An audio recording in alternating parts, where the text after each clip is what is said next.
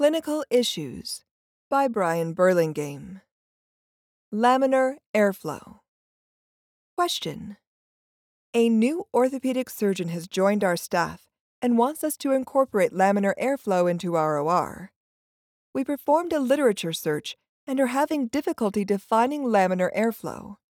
What is laminar airflow, and how should we determine if we want to install it? Answer Medical and engineering professionals define the term laminar airflow differently. Medical professionals define laminar airflow as air that is delivered either horizontally or vertically, in a straight line, and at a very rapid rate. The engineers who work in healthcare define laminar airflow as air that is delivered unidirectionally at a rate to allow for the specific number of air exchanges required per hour. To help avoid confusion and to assist with a literature search related to airflow in an OR, the terms unidirectional airflow and ultra clean airflow should be used instead of laminar airflow.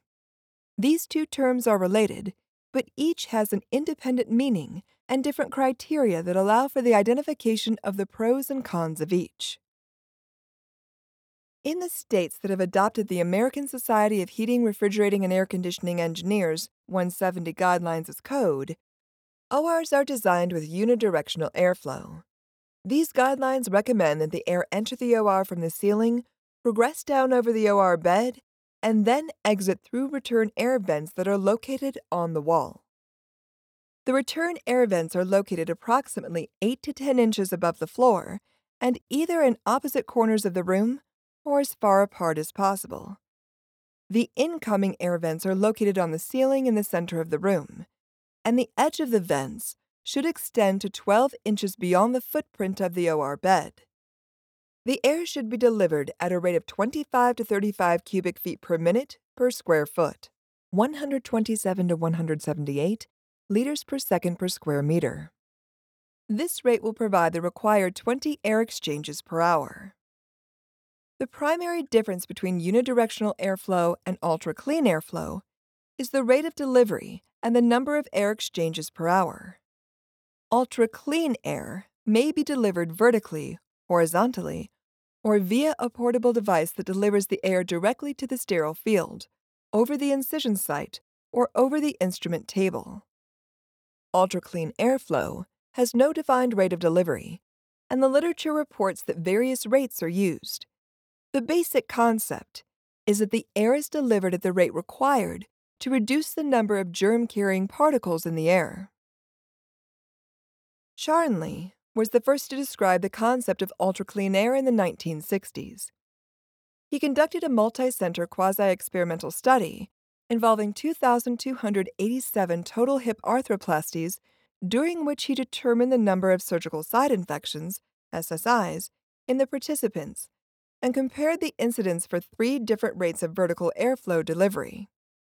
The rate of air delivery was 0 to 10 air exchanges per hour in the control group, 130 air exchanges per hour in the first experimental group, and 300 air exchanges per hour in the second experimental group. The infection rate was 7.0% at 0 to 10 air exchanges per hour, 3.1% at 130 air exchanges per hour and 1.4% at 300 air exchanges per hour. Charnley concluded that the use of ultra clean air reduced the infection rate during total hip arthroplasties. Lidwell and others also performed a landmark study involving ultra clean air. Their study was a randomized controlled trial of 8,055 patients undergoing either total hip or knee replacement. The control group underwent surgery in an OR with conventional ventilation, and the experimental group underwent surgery in an OR with ultra clean air. In the control group, 63, 1.5% of the patients developed an infection, and in the experimental group, 23.6% of the patients developed an infection. The researchers concluded that the results of this study provided strong evidence that the use of ultra clean airflow reduces the incidence of deep SSIs. However, The researchers also stated that a limitation of this study was that they did not investigate the effects of prophylactic antibiotics or compare infection rates in procedures in which antibiotics were or were not used. Lidwell and others defined ultra clean air as containing fewer than 10 bacteria carrying particles per cubic meter. To determine whether ultra clean air is present, bacteriological monitoring of the air must occur using slit sampler or settle plate methods. When Charnley monitored these two methods simultaneously in the same room, there was disagreement regarding the amount of air contamination. Factors that contribute to particle counts in the air and make it difficult to measure the air contamination by either method include the number of people in the room and the number of times the door to the semi restricted area is opened. To determine whether an ultra clean airflow system should be installed, the first step is to create an interdisciplinary team to perform a risk benefit cost analysis.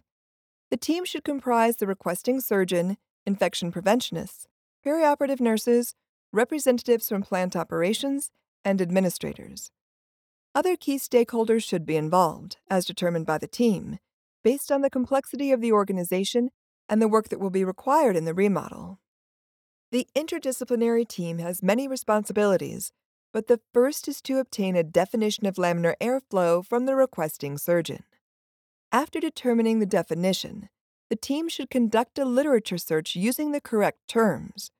For example, unidirectional airflow, ultra-clean airflow. After completing the literature search, the team should answer the following questions. Do the benefits of the system outweigh any harms? Do the benefits of the system justify the expense of the system? What method will be used to deliver the ultra clean air? For example, a built in or portable unit. What airflow velocity will be used? What measurements will be used to determine whether ultra clean air has been established? How frequently will the measurements be repeated to confirm ultra clean air is present? Will the air be delivered vertically, horizontally, or directly over the incision site or other portions of the sterile field? What components of the OR environment, for example, surgical lights, number of people in the room, will interfere with the delivery of the ultra clean air and can these be decreased or eliminated? A medical librarian completed a limited literature search as an example to assist with answering the questions above.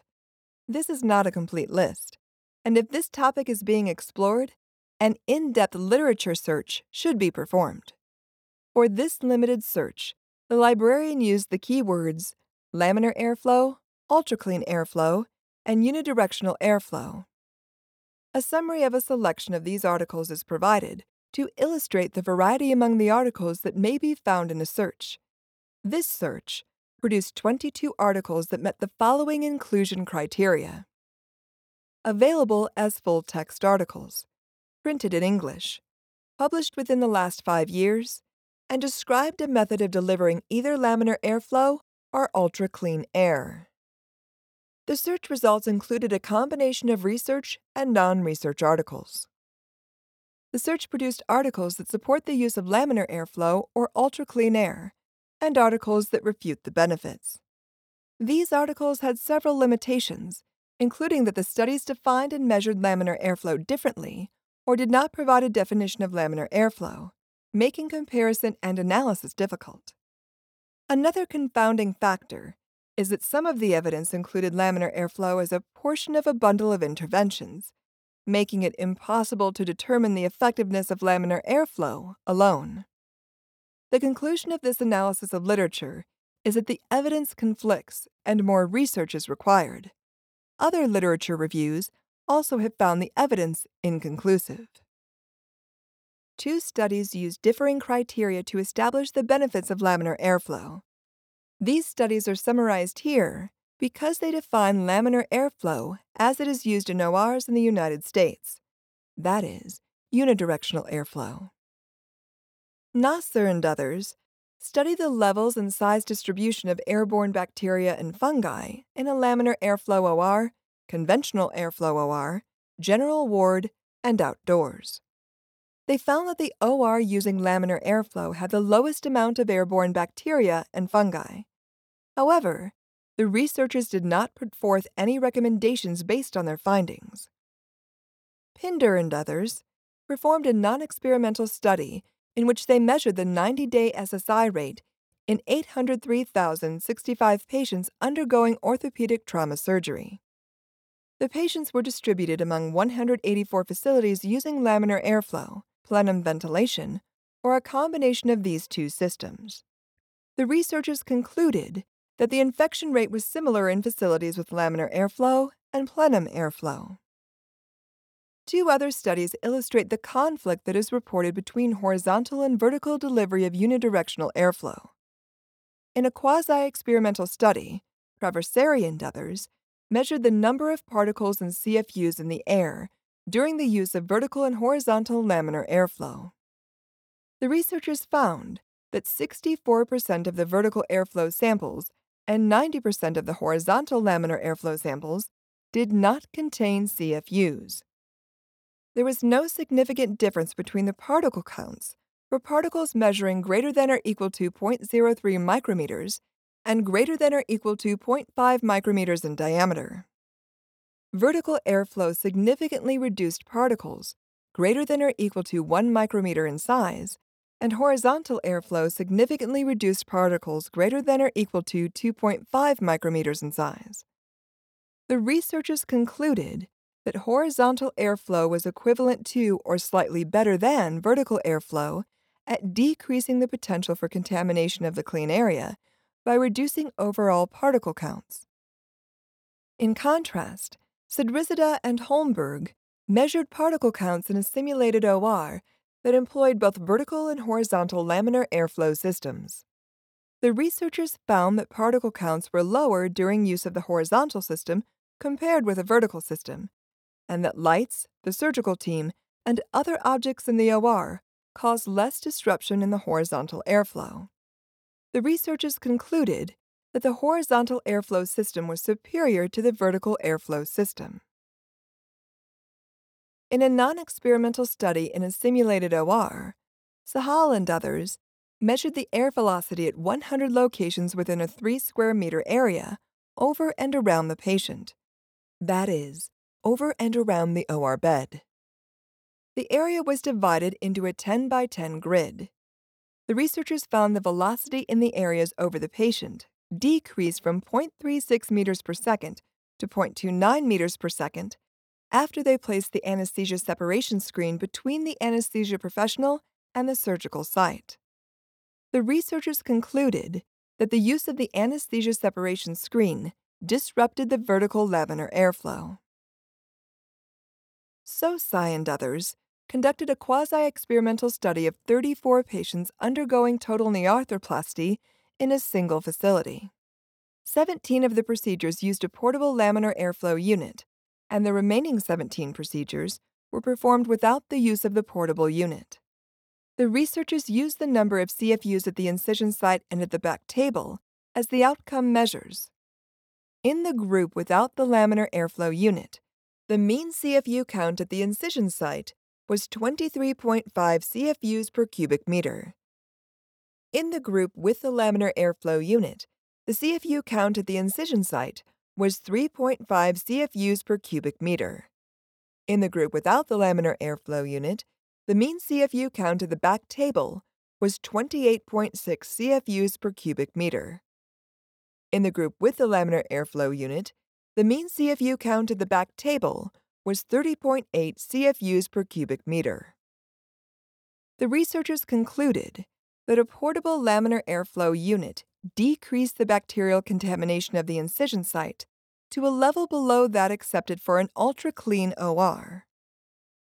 In summary, the routine air delivery system in an OR in the United States is vertical, unidirectional, and delivered at a rate of 20 air exchanges per hour. AORN does not make a recommendation about the use of ultra clean air because the literature is inconclusive and the criteria for ultra clean air has not been determined.